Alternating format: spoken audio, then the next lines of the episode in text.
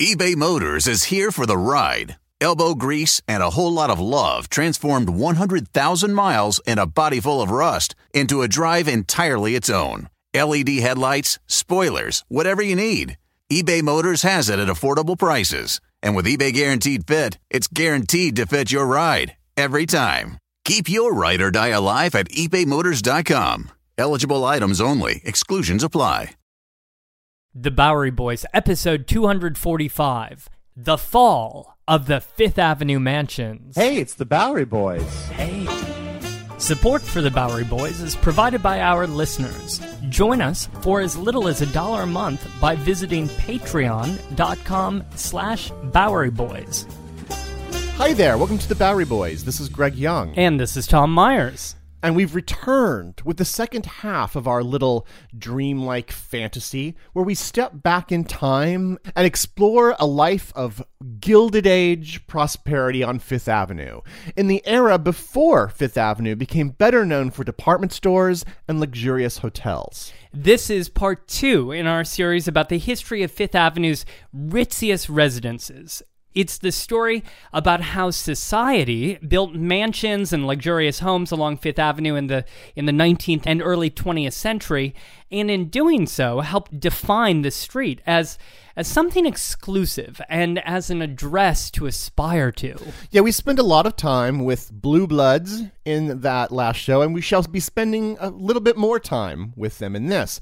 However, we will be getting to the bottom of how Fifth Avenue then transitions in the 20th century from this hoity toity residential area to a commercial district, and then how the street name, Fifth Avenue, kind of becomes a brand in itself. How did these residences, and especially those mansions in the 40s and 50s, how did they find themselves demolished and replaced? And at the end of the show, we'll actually give you a few addresses that you can visit or at least walk by today that are buildings that were originally constructed for residential use, but today find themselves in much different purposes. So join us as we go up the avenue to explore the fall of the Fifth Avenue mansions.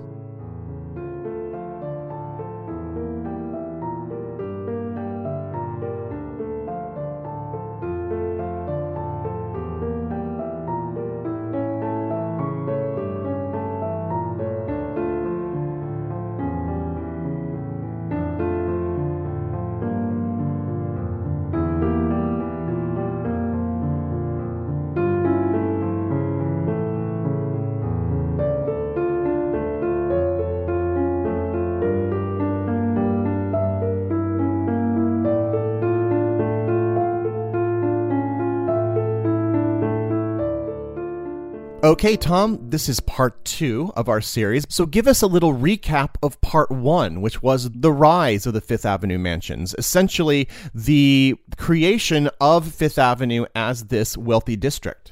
Yeah, and as with any of our other little mini series, if you haven't already listened to The Rise of Fifth Avenue Mansions, this would be a good time to hit pause uh, on on this recording and switch over to that one because right now I'm just giving a very cursory sketch of that show. Basically, Fifth Avenue was included in the grid plan of 1811 and it opened in sections from the south to the north. The first bit of Fifth, uh, from Washington Square Park north to 13th Street, opened in 1824. The next section, up to 23rd Street, opened about 13 years later in 1837, and that continued up the avenue. Now, from the beginning, really the 1830s, the avenue attracted uh, many of the city's wealthiest families because of its proximity. Remember, we're just in the southern part here, to the fine homes that were then lining the north side of the Washington Parade Ground, which would become Washington Square Park. Some of the original old families of New York like the Rhinelanders. Right, the Rhinelanders, the Brevoorts, the Lenox family, many others. They constructed lovely family homes along the lower stretch. Now, as the city grew and it moved northward, the area near Madison Square became the next hotspot in the 1850s and 1860s. We talked about post Civil War and the boom in the city.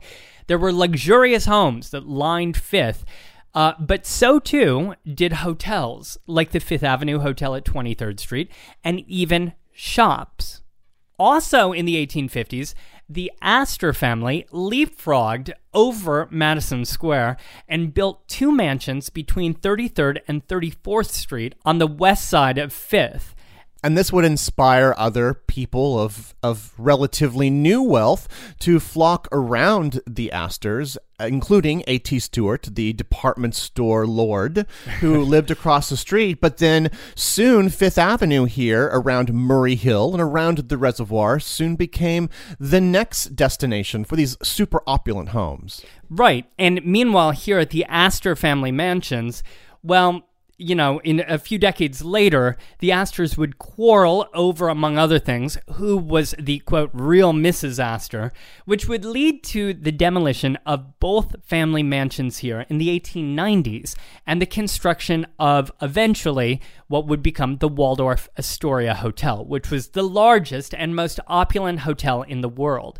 But that's taking us to the 1890s, and by then, the rest of society had kept moving north, and they were really on a mansion building bonanza in the in the blocks of the 40s and the 50s all the way up to the corner the southeast corner of Central Park.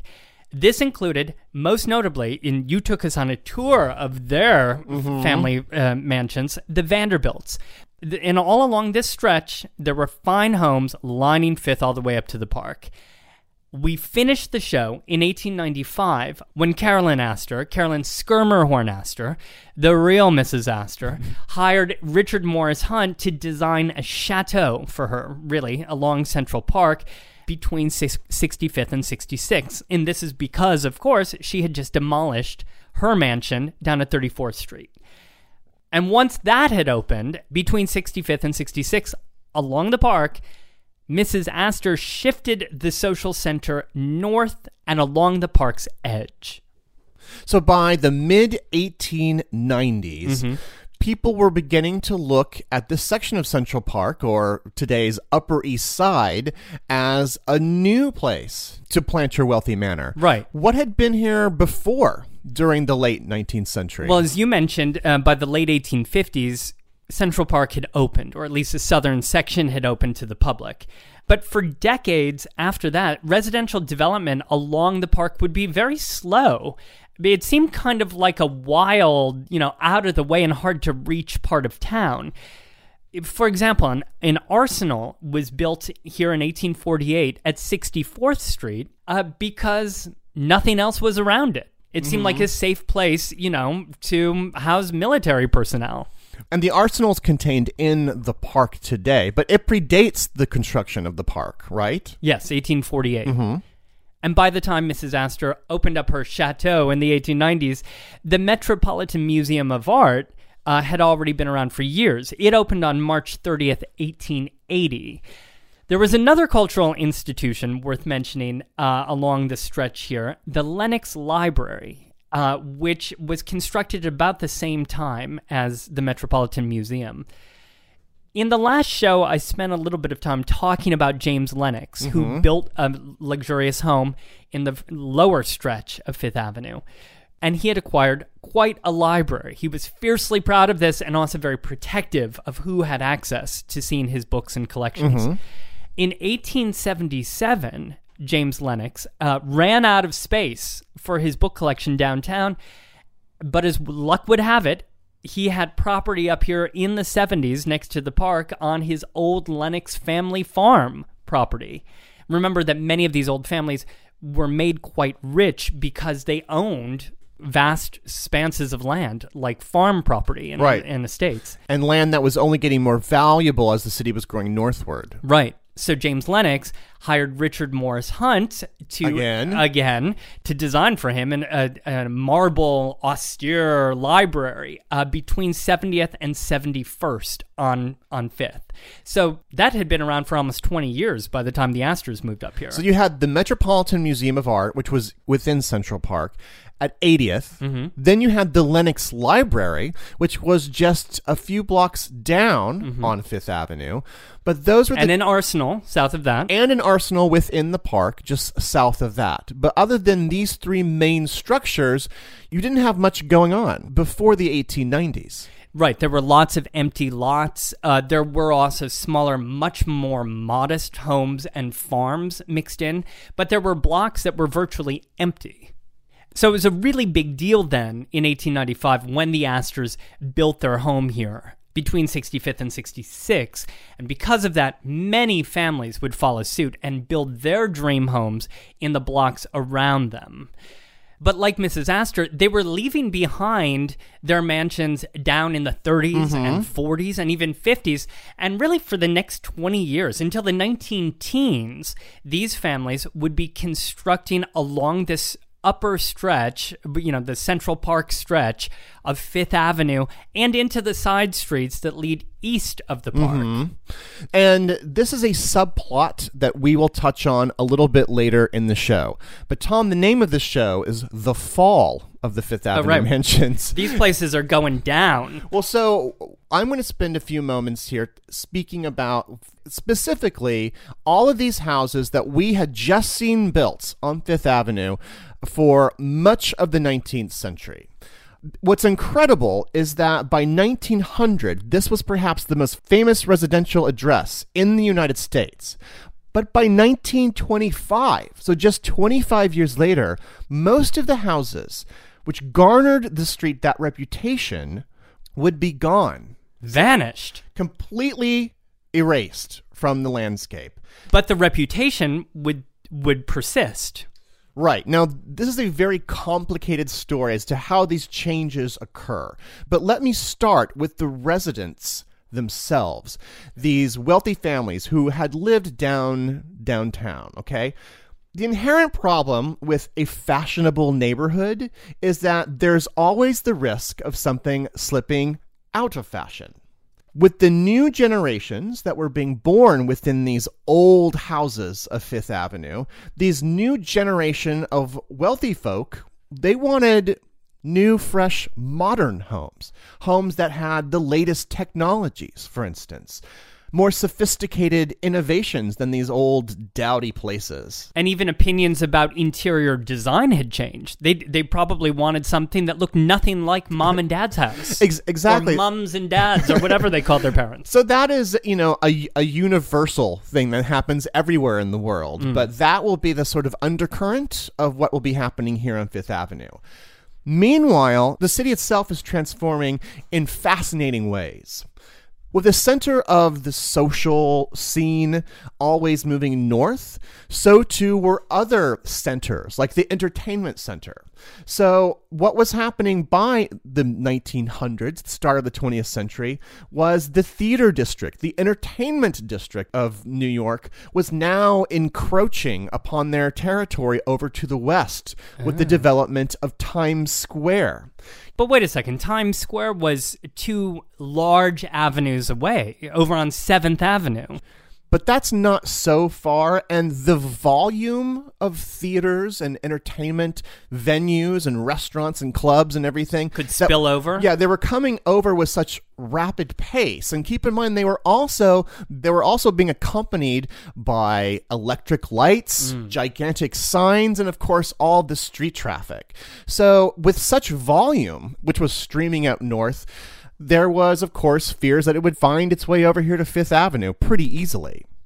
Now, if you were really clamoring for a gigantic, opulent home that was new, mm-hmm. The middle of Manhattan by the beginning of the 20th century just didn't seem like the most logical place to invest and to build such a large And house. raise a family. Right. What became very appealing was, for instance, the Gold Coast, the northern shore of Long Island. Between the 1890s and the 1920s, over 500 mansions were built just on this little area. But that would take so long to get to if you lived in New York. Well, here we are at the start of the 20th century, and what made these places rather appealing is that they were actually close enough to the city that you were able to get here if you needed to in your brand new automobile. Ah. So by the 1920s, a lot of ultra wealthy folk had chauffeurs and they had their own cars. You know, this is the very essence of the Great Gatsby. If you will, Right, at, at this period, this this migration to the North Shore, this transferred wealth moving from the middle of Manhattan into the vicinity of Greater New York. Sometimes with the same architects designing those homes. Oh yeah, many the the houses kind of looked the same. They were just much much larger because you had more room. Just better gardens. But just two examples of old families. William Kissam Vanderbilt II mm-hmm. built the Eagle's Nest in Centerport, Long Island, which was built in the 1910s. Today, that's the home of the Vanderbilt Museum. Then Vincent Astor, he purchased an old mansion in Port Washington in 1922 and then renamed it Cloverly Manor. They all have to have these slightly spooky names to them, don't they? I think I read a Nancy Drew book that took place at Cloverly Manor. the Phantom of Cloverly Manor. Okay, so this explains rich families moving out to Long Island and to other places, Westchester, upstate New York, for country homes, weekend homes, sometimes full time homes, uh, and keeping places, I take it, in the city because this show is about Fifth Avenue mansions. Many of them had already built them in Midtown. So, what happened to those homes? these homes that are just sitting there, right? That are now being vacated. Did they divide them up into condos? Well, I mean, the idea of refitting these mansions is not new, even as early as the mid 19th century, which you mentioned in, in the last show. Delmonico's restaurant moved into an old mansion, right? That's right, at 14th Street. So some of these houses were finding other purposes, but this trend of the fleeing wealthy would coincide with another a major development in New York City living. That would be the apartment complex. And ah. in particular the apartment complex for the ultra wealthy. By the start of the 20th century and especially after World War 1, it began to seem really absurd to keep a exceptionally large staff uh, to keep employing all these people and to live in a bunch of rooms that you were never in. You know, especially when by this time apartment living was becoming in vogue and rather trendy for the rich. And we've talked about this before. We've watched countless hours of Downton Abbey where they discuss a similar theme. And I certainly see how this could appeal to the next generation of these families. Uh, We have a couple podcasts about the early days of apartment living. One of them is actually called The First Apartment Building, which was called the Stuyvesant, which was south of Gramercy Park. But that was the 1870s, and it took several decades for this to catch on as not only an acceptable way to live, but a preferred one. And this even caught on, of course, on Central Park West and over on Upper mm-hmm. Broadway with buildings like the Dakota and the Ansonia. So, thus, land that some of these older homes were standing on, particularly those immediately north of Washington Square Park, well, that land was worth a lot more if many wealthy people lived on it as opposed to just one family. So, as a result, as early as the 1890s, many of these older houses were replaced by apartment buildings and by hotels. But at the same time, hotels, especially hotels on Fifth Avenue, were not just places for tourists visiting New York. They No. were also acceptable residences uh, for those who could shell out enough cash. Yeah, I mean, I find it interesting to think of the hotel, at least in this period, as really an extension of the mansion. It really explains why so many hotels were suddenly able to spill onto Fifth Avenue at the start of the 20th century, intermixed with these actual large mansions. In fact, remember old Vanderbilt Row with mm-hmm. all of those Vanderbilt houses? Hotels were the first glamorous interlopers to flock onto this Vanderbilt district. For instance, the St. Regis, which was constructed in 1904 at 55th and 5th Avenue, then the Gotham Hotel, which was built on the opposite side of the street, constructed in 1905. Today we call that the Peninsula. Ah. The Hotel New Netherland was actually built in the 1890s up on 59th Street and 5th Avenue. It would be rebuilt in 1927 to become the Sherry Netherland. And then finally, Of course. in 1907, on the footprint of an earlier hotel, came the Plaza Hotel, which for many years sat right next to that opulent Vanderbilt mansion, right there at Grand Army Plaza. And the plaza, which by the way, we have another show dedicated to the plaza Mm-hmm. from many years ago. The plaza was designed, at least the second iteration was designed by architect Henry Hardenbergh, who had also designed the Waldorf Astoria for the Astor family down on 34th. Right now, you you see. You kind, you kind of see what's happening here. They they had similar architects. They all kind of looked the same. Mm-hmm. So Vaguely French or German Renaissance chateau. Yes. Well, let me read to you from the New York Times about the opening of the Gotham Hotel in 1905. And again, the Gotham w- was th- the peninsula. is is today's peninsula correct? Quote, there are 400 sleeping rooms, single and en suite. The rooms opening on Fifth Avenue have already been spoken for. The furnishings of the Gotham, while extremely rich, are far from garish. There is not the slightest striving after gaudy effects, the whole atmosphere being one of good taste.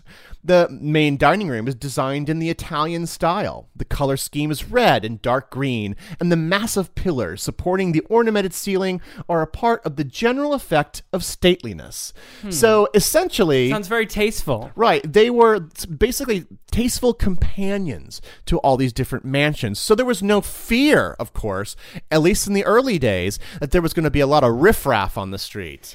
It's also interesting that this is a hotel, I, I guess a hotel review in the Times, and yet they're already saying that even before the Gotham Hotel opened, the Fifth Avenue rooms had mostly been Yeah, accounted for. Mm-hmm. They'd already been rented out. So this was a residential uh-huh. hotel. Right. And I guess that makes sense, right? Because they have these lovely ballrooms, even larger spaces than people could afford to have in their own mansions or their own, Sure. you know, mm-hmm. their own opulent residences. Uh, so it makes sense that wealthy people are moving into these hotels, which sit side by side with the mansions that are still there. But of course, when I think of these hotels today, I think of taxi stands and Uber drivers um, and doormen who are helping people with suitcases. that is Yeah. to say, tourists. So when did that happen? So it's a general change in how people view hotels, right? Which happens over the decades, but but in itself contributes to these mansions eventually being torn down because hotels would go from glorified apartments to more transitory spots for people from out of town. Uh, as as tourism becomes a bigger thing in New York, these hotels become, of course, largely valued for their locations. You know, they're they're here at places that tourists want to see. That creates more foot traffic, drawing people who don't live on Fifth Avenue to this place as a destination. Soon these hotels became public spaces, far more than they were when they were originally constructed. That would, of course, spell out and change the culture of the street itself. Okay, so I'm understanding then how how this section of Fifth Avenue through Midtown here mm-hmm. uh, is changing, Yes. welcoming these residential hotels, mm-hmm. staying rather upscale. Yes. But what about this section of Fifth farther downtown? Because we've talked about this in various shows. For example, the Ladies Mile show and the mm-hmm. Garment District show. We know that things became different on Lower Fifth Avenue.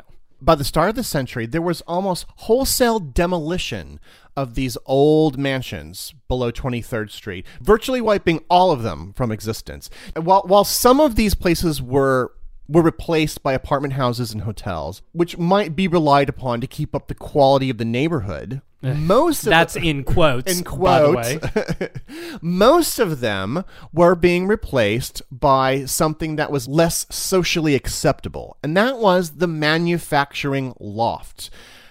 The New York Garment District, as we had mentioned, we have a whole show on this, was born in the Lower East Side and employed tens of thousands of people and actually made a good percentage of all of the United States ready made clothing. It was growing so rapidly that at the beginning of the 20th century, these merchants, with their huge manufacturing plants, could afford to demolish these old homes, build their new factories, and eventually they took over the lower stretch of Fifth Avenue. One famous example of these is close to Fifth Avenue on the eastern side of Washington Square Park, the Asch Building, which in 1911 was the site of the terrible Triangle Factory fire.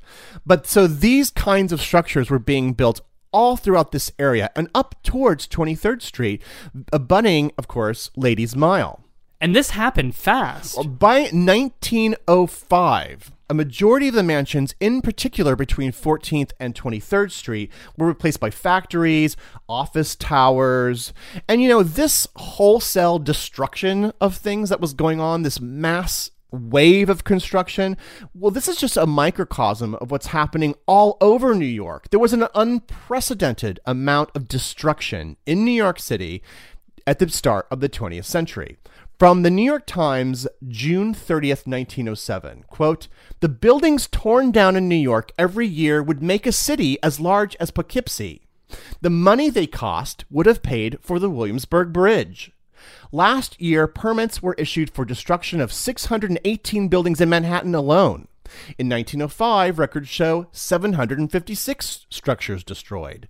Thus far, permits issued in 1907 for the destruction of 337 old buildings. That makes a total of 1,700 buildings destroyed in Manhattan in 30 months. Wow. So, what's happening here on Fifth Avenue is a kind of a heightened version of what's happening all over the place. And needless to say, people were not terribly concerned about historical preservation at this Not- moment no. either. No, but you know who was concerned were some of those merchants and homeowners in the middle of Manhattan, and of course those who were further up, which we'll speak about in a second. Now, here's this is my big metaphor for Fifth Avenue here because we need it to kind of Oh, boy, sort, here we go. sort the different stories that are happen Mm-hmm. happening. Think of Fifth Avenue like a wave, something that eventually starts at one end that will eventually make its way to the other end. Okay. Now imagine the merchants and the homeowners who lived on these upper stretches of Fifth Avenue. Imagine you had just built your mansion here in the upper Fifth Avenue area, and you were looking down south. This was the wealthiest street in America. It had a reputation. It's why you built your house there. Right. You were looking down at all of these factories being built, and you were thinking, would my Golden Street here be demoted to such pedestrian concerns? And of course, behind even a lot of this was one component of the garment district, which may have raised some concerns among these older families, and that is the fact that the garment district largely employed immigrants, those immigrants who lived in the Lower East Side and in other places. They were fueling the, the whole growth of the industry. Waves of arriving immigrants um, in the 1880s and 90s and 1900 were fueling the entire industry. Now, of course, many of the shop owners and, and those who owned restaurants and places like that were aware that the days of these palatial residents on Fifth Avenue, that those days were numbered, most likely. But couldn't the community keep the reputation of the street intact? Like, was there a way to basically wall off that wave from traveling up Fifth Avenue and decimating the identity of what Fifth Avenue had become? So they're concerned about the brand, if you will, of Fifth Avenue. Did they succeed in building some sort of wall? Because certainly Fifth Avenue still has a reputation today, a hundred years later. And that's all thanks to a group called the Fifth Avenue Association, which formed in 1907, with the motto, quote, to conserve at all time the highest and best interests of the Fifth Avenue section. But this change seems inevitable. So what did they do? What was their strategy? The answer eventually was retail of the highest variety. To this day, Fifth Avenue is the most valued real estate in the United States still because of the association's incredible success in preserving a very conservative look and feel for the street. Now, from a really excellent book on this subject called The Creative Destruction of Manhattan by Max Page, quote, the central idea behind The Fifth Avenue Association's advocacy was to retain an exclusive retail and residential area where immigrants would be scarce and beggars absent, where the most flamboyant popular culture growing on Broadway would be held in check, and where a genteel commercial culture would hold sway. So that's really interesting that the Fifth Avenue Association is formed in 1907. They're fighting this fight to keep this stretch of Fifth, uh, quote, exclusive, sounds like. And meanwhile, that's just as things are really heating up along Central Park on Fifth Avenue. Yeah, if you think of this wave example again, you know, the crest of the wave began lower Fifth Avenue in the mid 19th century, the inclination to build wealthy houses has now arrived here at Central Park East. The rich are still magnetically drawn to Fifth Avenue. Like that didn't change. Mm-hmm. While the Fifth Avenue Association is fending off the city's changes that are happening on Lower Fifth Avenue. So, in the next part, we'll talk about how the new families mm-hmm. of the Upper East Side of, of Central Park East the homes that they made, creating an exclusive enclave here at the exact moment that New York's former exclusive district was being saved in a rather peculiar way. We'll get to that story and the rest of the fall of the Fifth Avenue mansions after this. On April 19, 1995, a federal building in Oklahoma City was destroyed in a domestic terrorist attack. Just days after the bombing, America discovered the perpetrator was right wing extremist Timothy McVeigh, whose mindset and values are still very present today. It's an American tragedy, but one I still remember very vividly. But there is so much more to the story than what you might remember. Take a deeper look into this moment of history with the podcast Homegrown OKC hosted by Jeffrey Toobin and based on his book. The Homegrown OKC podcast is about better understanding the political environment in our country today. In particular, I found fascinating all the original archival footage used in the show, sounds which brought me back to that time, but with a richer understanding of events. These episodes were thrilling to listen to. That's Homegrown OKC to listen, search for Homegrown OKC in your podcast app. That's Homegrown OKC. In the decades before the Civil War, slavery's grip on America tightened. But soon, a diverse group of abolitionists, both black and white, began to construct a clandestine path to freedom for the enslaved. Hosted by Lindsay Graham, Wondery's podcast, American History Tellers, takes you to the events, times, and people that shaped America and Americans, our values, our struggles, and our dreams. In the latest series, American History Tellers explores the Underground Railroad, a covert network of secret routes and safe houses operated by men and women committed to helping enslaved people escape bondage in the South.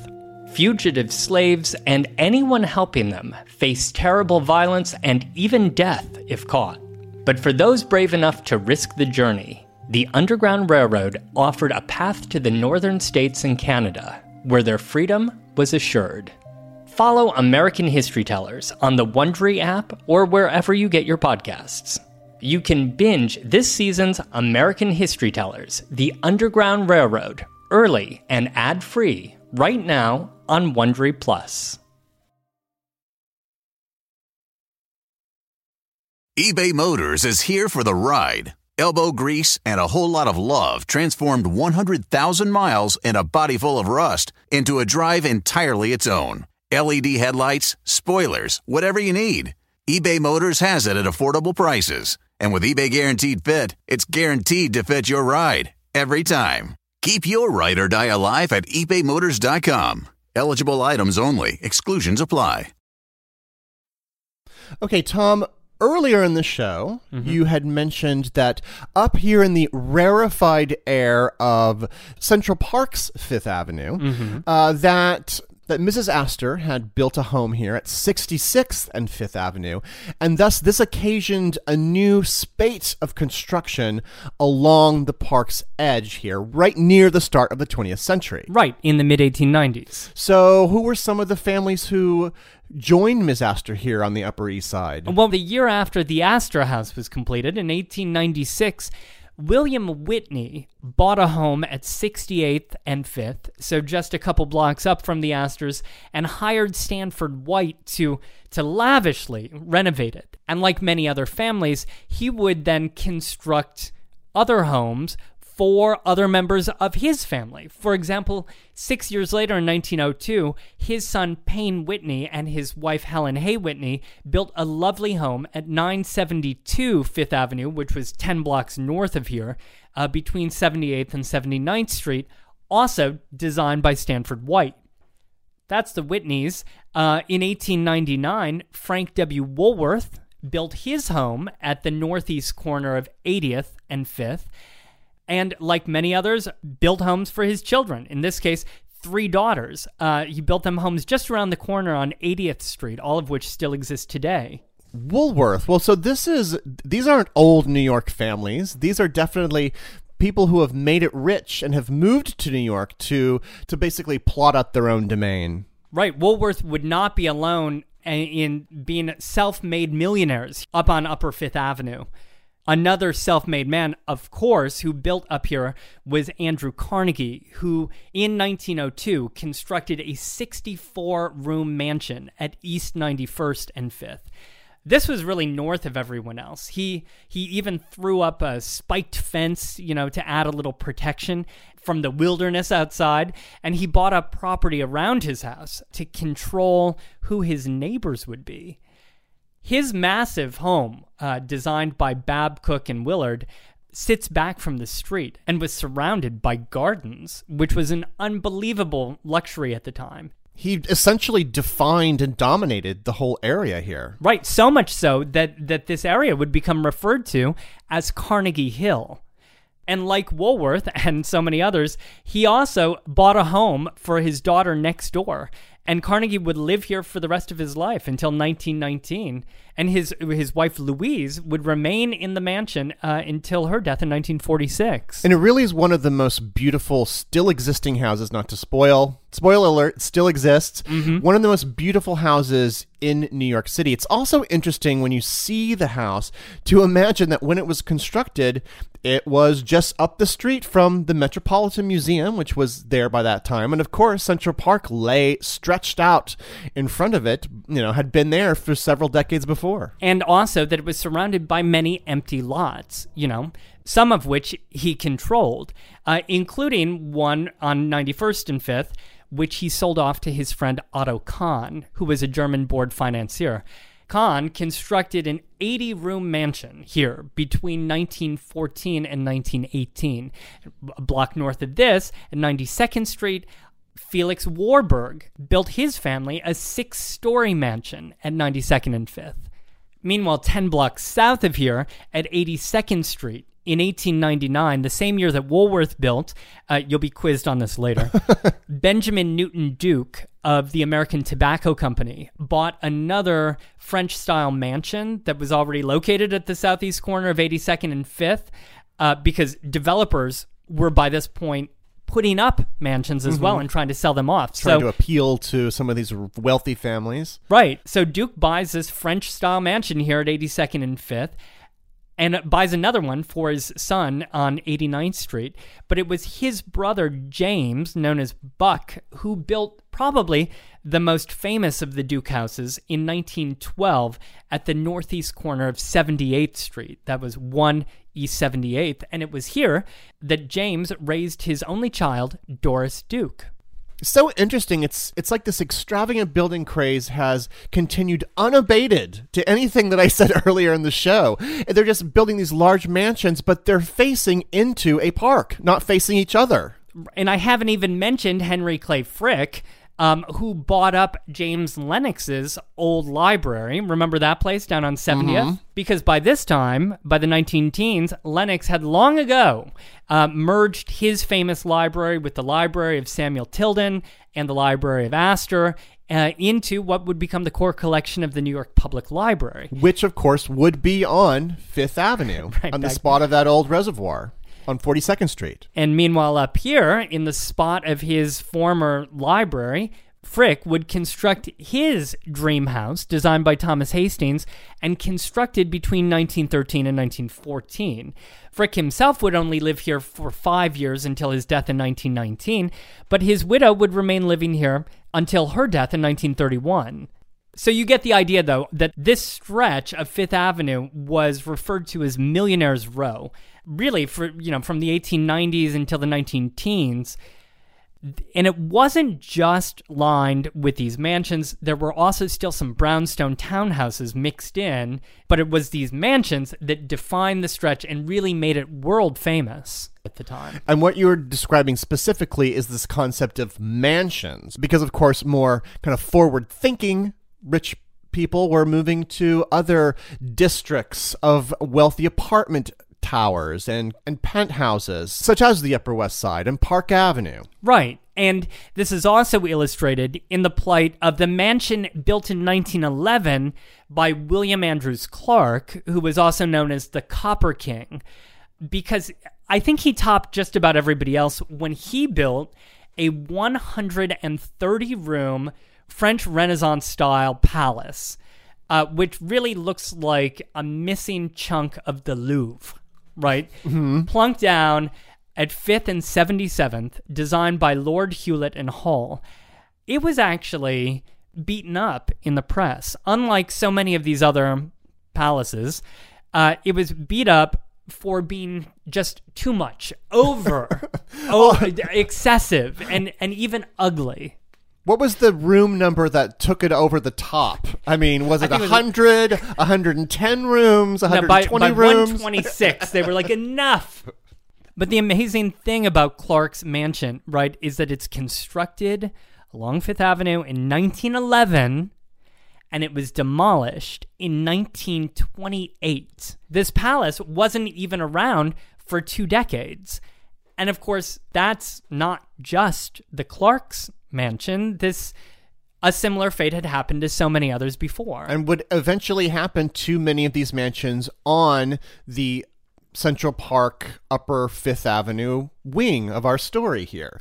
Because, of course, the Fifth Avenue Association could only do so much in preserving the class of Fifth Avenue.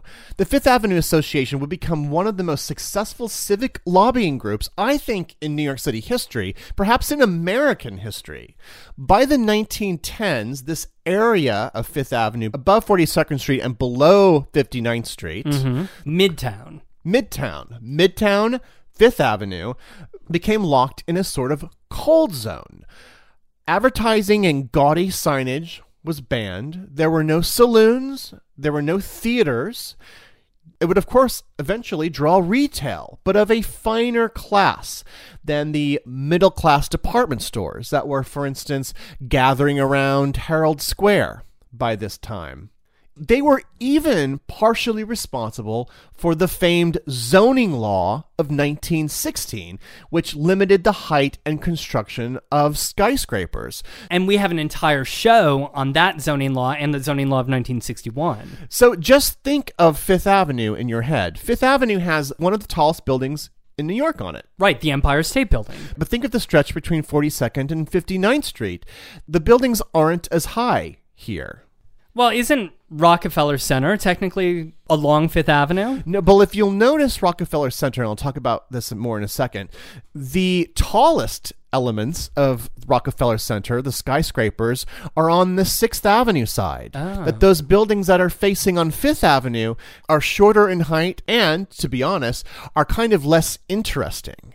And that was done in accordance to some of the regulations that were eventually enacted thanks to the Fifth Avenue Association. They were also, in part, responsible for creating the Garment District. In 1916, letters ran in all of the newspapers organized by the association, these against the garment companies. This letter was signed by all the major department stores, including Macy's, Saks, Lord and Taylor's, saying they would only buy products from any manufacturer that was located in this special zone uh, between 33rd Street and 59th and 6th and 7th Avenues. So essentially, that is the birth of the garment district, which still exists today. So it was the department stores that pushed the suppliers and manufacturers away from them. Yeah, it was kind of extortion, right? Because they wanted to keep the they wanted to keep retail and manufacturing separate because when it spilled out, it was just a big mess and it made retail districts undesirable. So because of their efforts, Fifth Avenue remained a purely retail destination by the 1920s. Apparently, that was before the customers had any concern about where their products came from or interest. Relatively speaking, sure. But it sounds like the Fifth Avenue Association was successful in pushing away the producers. Did the department stores then move in and take those spots? Department stores were already introducing themselves onto Fifth Avenue. By 1914, Lord and Taylor had already opened in 1914 down on 38th Street and Fifth Avenue. But other department stores soon ventured above 42nd Street, including, of course, Saks Fifth Avenue on 50th, which opened in 1924, and Bonwit Teller, which opened at 56th Street, and that opened in 1930. But these department stores are really big spaces. I'm I'm assuming that some of them were taking over properties or, or the land that had formerly been mansions. They had taken over bundled properties, of course, because they these department stores required so much space that they would be built on the spot of multiple old houses. Although in 1928, Bergdorf Goodman moved to the corner of Fifth Avenue and 57th Street, and they didn't need to knock down multiple mansions. They just needed to knock down one. The massive home of Cornelius Vanderbilt II, the one that sat right next to the Plaza Hotel. Wow, it seems like Bergdorf Goodman could have benefited from retrofitting Cornelius's old mansion. I mean, that seems very on brand because others would, right? Yes. So some of the houses would remain and they would become boutiques. For instance, Helena Rubinstein moved into the mansion of Collis Huntington for her makeup and spa boutique. In fact, when you walk down Fifth Avenue today, you'll see buildings of different heights. It's kind of difficult to tell which were former mansions because in a lot of times the mansions just occupied very small areas of land, and those were demolished and replaced with boutiques that looked vaguely mansionish, mansionesque, mansionesque, if you will. um, you know, they even kept some of that Beaux Art aesthetic to make it blend into the street a little bit. so bit. they were emulating the mansion style. Yes, even though they were being replaced by stores. Right, but there are a few mansions that still exist today. I'll talk about those in a second. Okay, so you've taken us through really the 1920s here, where 1930, most of the mansions south of 59th Street had been demolished or Right. partially incorporated into boutiques or stores. Right. But north of 59th Street, even today, many of them still survive. And they survive because they were also converted, but not into retail. Above 59th Street, the mansions were converted into museums and other cultural institutions. For instance, the Felix Warburg House you mentioned. on uh, 92nd Street. Yeah, that was built in 1908. Today, that's the home of the Jewish Museum. The William Starr Miller House on 86th Street is today the Neue Galerie for German art. The Whitney Mansion uh, between 78th and 79th became the French Embassy Cultural Services. Uh, Doris Duke's house that I mentioned at 78th Street became the NYU Institute of Fine Arts. Well, old Carnegie Mansion uh, s- survived for many years in the family. His widow lived there until the 1940s. The house then passed on to the Columbia University School of Social Work, and in 1976 became the Cooper Hewitt National Design Museum, which is today, of course, the Cooper Hewitt Smithsonian Design Museum. And last but not least, not to have favorites, but my favorite Fifth Avenue mansion easily is, is the extraordinary home of Henry Clay Frick, which he actually constructed to eventually become a museum. His wife lived there for many years after his own death, but then it was converted into a museum and is a fantastic one that still exists today. Okay, well, those are all mansions that still exist along Central Park's eastern edge. But what about in Midtown? Are any of those still around? Well, I want to point out two addresses in particular because they lie on Old Vanderbilt Row. Oh. One of them is at the corner of 52nd and 5th Avenue. It's a, former mansion of the Vanderbilts, one of these many Vanderbilt properties I didn't get to speak about earlier. They built a lot. They, they did, but it was purchased in 1905 by a man named Morton Plant. And Mr. Plant was a financier and son of a railroad tycoon. It's like a standard issue monopoly mogul of Fifth Avenue, this son of a railroad tycoon. Well, like so many of these families, Plant would eventually move uptown, up Fifth Avenue. He would build another mansion and live there on 86th Street.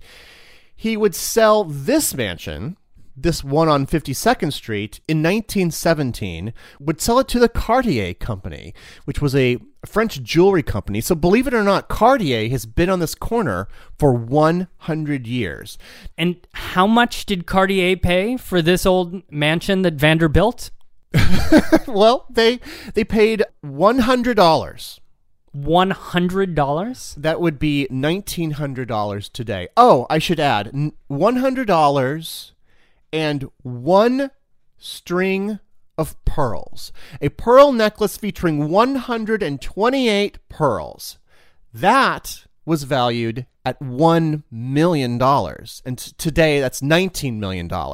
So essentially, it was a house purchased for a necklace.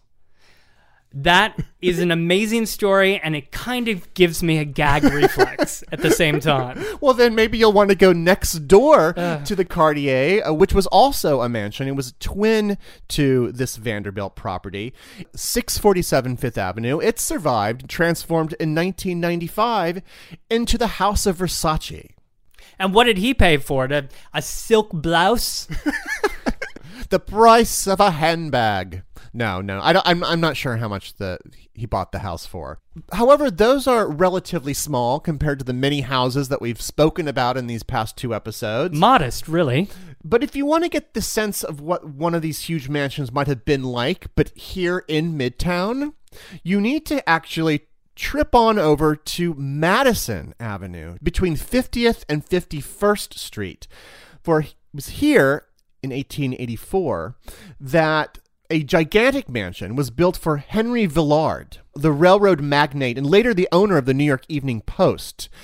That, the Villard houses, that structure is still there. So go there, soak in the opulence, the beauty of that place, and just imagine it being, in, a, in essence, replicated up and down the street of Fifth Avenue.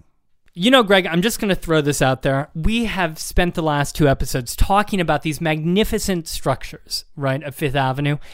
We haven't even touched on the thousands of people it took to keep these houses and homes functioning.